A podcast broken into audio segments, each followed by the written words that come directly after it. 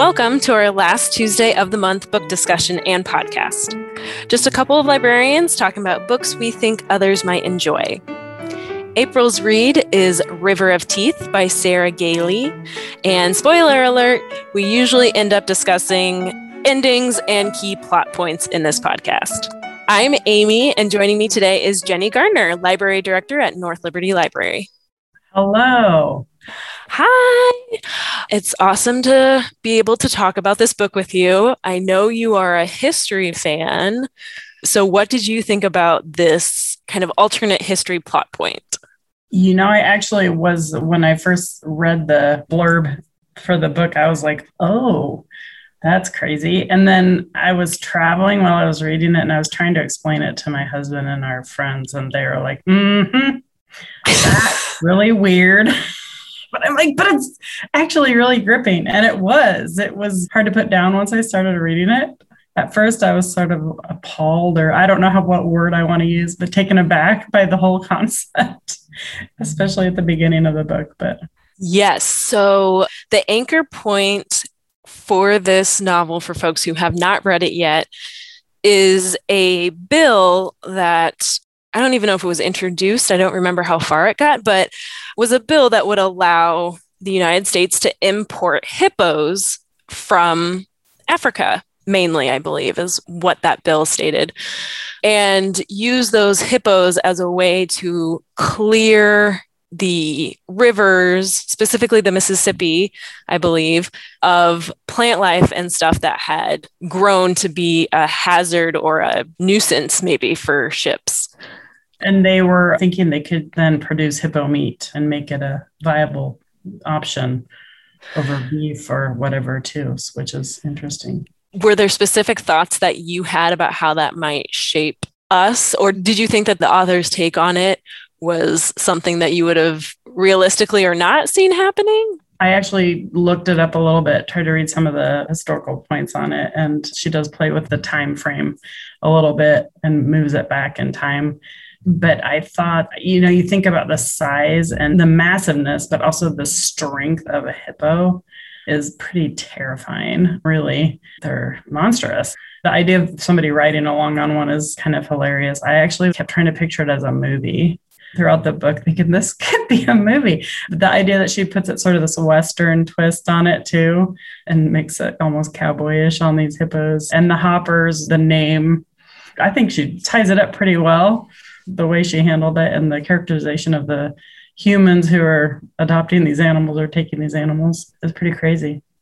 As far as affecting us, I think that it actually her idea of these feral hippos escaping into the wild.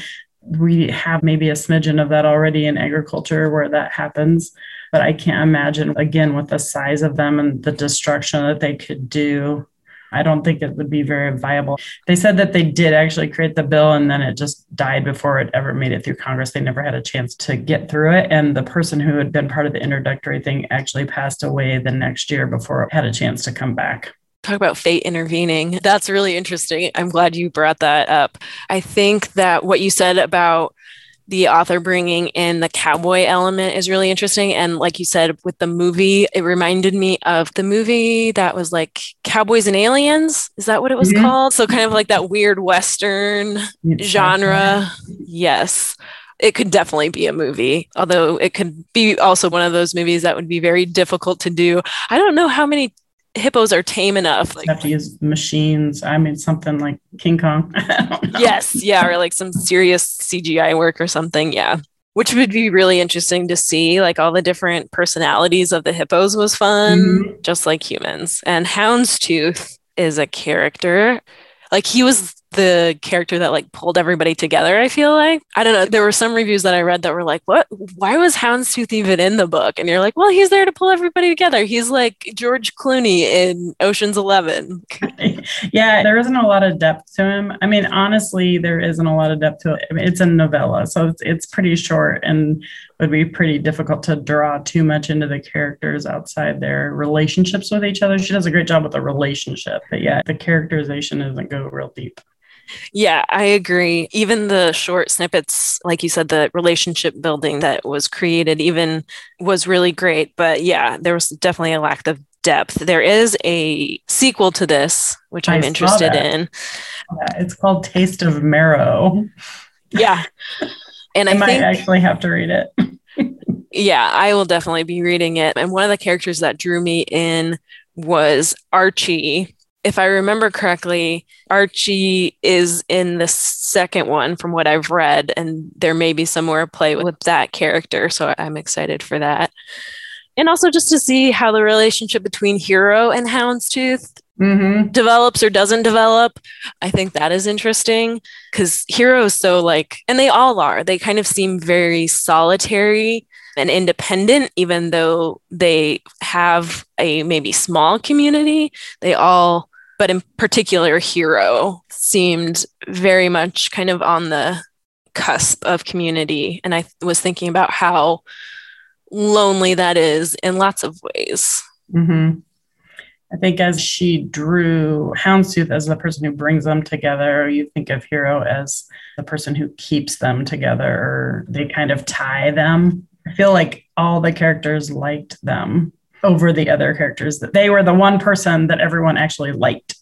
yes, because by the end of the book, spoiler, Adela is like kind of cast in a more villainous light. yes. Yeah. And so there's some falling out probably there. And even like in the beginning, there seems to be some shallow connections with Adela. Mm-hmm. That again, that character to me seems a little on the outskirts as well. But yeah, I would agree that Hero seems like a connector and somebody that they all enjoyed being around, which was interesting because to me, Hero being kind of solitary, independent, and by use of pronouns potentially identifying as trans, mm-hmm. but we don't see them interacting with any other known trans characters in the book, which I thought was interesting. I seem to often read books where trans characters don't have community, which I don't think is always accurate in life because if we're going through spaces, creating that safe space is often a priority for folks in the LGBTQ community. So I don't know. I thought that that was interesting, but this is also in a rural setting. So maybe there was some connection to it in that way because we yeah. don't see them in a big city. I liked that she just downplayed that anyway. I mean, there's no questioning the the pronouns. They use the pronoun they mm-hmm. throughout the whole book. Everyone does with no questions asked. And they seem accepted with no questions asked, which I kind of enjoyed. I kind of liked that piece. Mm-hmm. I would so, like to see that in the movie also. Yeah. So there are no questions asked about their identity in that way. There are eyebrows raised mm-hmm. around Houndstooth.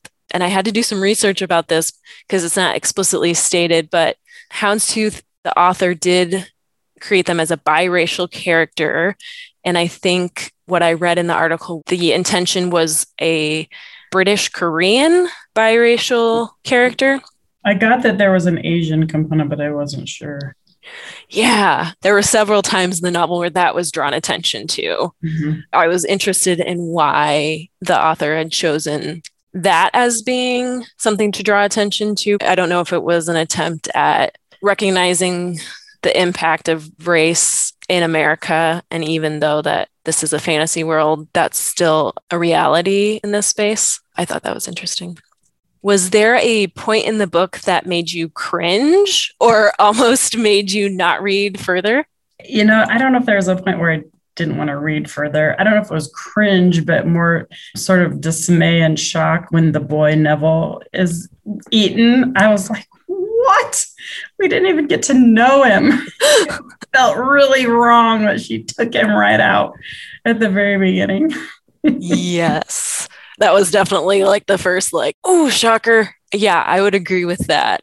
There was kind of a cringe moment for me when our main villain of the story, and of course it's been a while, so I can't remember his name, the gentleman who owned the barge and the gambling halls. Calhoun?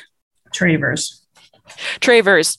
So when he is threatening, I guess is the best way to put it, and like cuts his ear off. Yeah, and I'm yeah. just like, Ooh. It definitely sets you still like in the mood and place of mm-hmm. what we think of as like Wild West and Western justice, but not really justice. I can see where it was necessary and like development of the story and things. I was like, oh, just made me take a deep breath. Mm-hmm. But he works as a really good villain. Uh, I definitely yeah, didn't like him. He's mean, man. He's bad. Bad news. Yeah, he was definitely that classic kind of Western villain that we see. And his kind of monopoly over the land and his control over that area and I mean, the whole plot of the government trying to take the land back and whatnot is interesting. And it's sort of iffy if they are really actually the ones hiring them or not. I mean, you're always kind of wondering is it really them or is it somebody posing or what's the deal there? But I thought it was interesting that he allowed them in and to stay. I mean, obviously he knew what was going on, so that's why. But at the beginning, I was like, why is he letting them in there if he knows to the Harriet Inn? And the um, Harriet was the piece of land. Did you read that in the history too? Oh no, I didn't. It was the name of it, and it was a president. I can't think which president. They talk about multiple presidents involved, or she does in the back of the book when she does her appendix, which is not true. And maybe it's not even true that it was, but they said that it was named after President Buchanan's favorite cow. but I don't know if that's true or that's just something that she made up for this because this is a made. Oh yeah, the Harriet's named after Buchanan's favorite pet cow. So probably made up. I'm sorry. I'm confusing between the timeline she writes in the back and the real timeline that I was reading today. Yes. By the way, for anybody who reads the book and doesn't listen to the audiobook or anything, that appendix is really cool. It is cool. I enjoyed it. And uh, she says twenty five thousand dollars, but in all, in reality, it was two hundred and fifty thousand dollars in the bill. Yikes! Or one hundred and fifty thousand. It was another zero on there. Oh my gosh! Can you imagine two hundred fifty thousand dollars in the eighteen hundreds? That would just remember be... now if it was one fifty or two fifty, but still a, a large still. money. They were supportive of it. The, then the next year they weren't. The FDA and other people said that's just a dumb idea that people have beef, and then they said they should make it pasture land turn it into pasture land for more beef raising. Yeah, that's another thing, like importing animals. I mean, I know that animals are imported frequently or given. Like, I know that in, I'm going to get this timeline wrong, but I want to say in the 40s or 50s, Iowa actually gave hogs to Japan for them to raise after the war. And now that same lineage is still in Japan. So there's Iowa pigs in Japan. I always mm. found that interesting. so it talks about hippos and then also giraffes and potentially white rhinoceros. There were small birds as well. I can't remember what the bird was called, but it said the bird the size that you'd want for your Thanksgiving feast. Oh, they're called dik diks, weighing six to 10 pounds, perfect for a Christmas feast.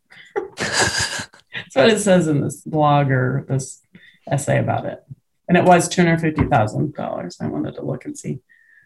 For the lake cows, as the hippos were going to be known. The lake cows. Gosh, like I never even had heard about this before. So I was just fascinated by that as a potential turning point. And it makes me think about all the other potential bills or things that the United States didn't do But overall, I think this was a great weird Western. And I've read other books by this author. And in 2020, I believe they released the book Upright Women Wanted. It's another Western, but it is a take on librarians. So, of course, I loved it. Librarians as being um, kind of subversive librarians for the Wild West. It was pretty great. Okay, but before I get into recommendations, was there anything in your mind about this book or the author that you think will stick with you? You know, you'll laugh because when I first read it, as I was reading the ending, I was like kind of reading it fast. Like I was excited about at the ending. I mean, I was soaking it in. And first, I thought that they were saying that Adela was in on this whole plot, that the thing was a plot from the start and that she was part of it. And then in rereading it as I was preparing just to talk about it more, I realize, oh no, she's behind that door, laying in wait to prey on them. So that I really want to learn more about her nasty character. so is that your inspiration for continuing in the next book then? I think that and just knowing about Hero and then what if anything will develop there the whole idea is just so fun that I still hope someday maybe it'll be a movie or a really bad B movie on Netflix or something. I would take that. I would take a B movie.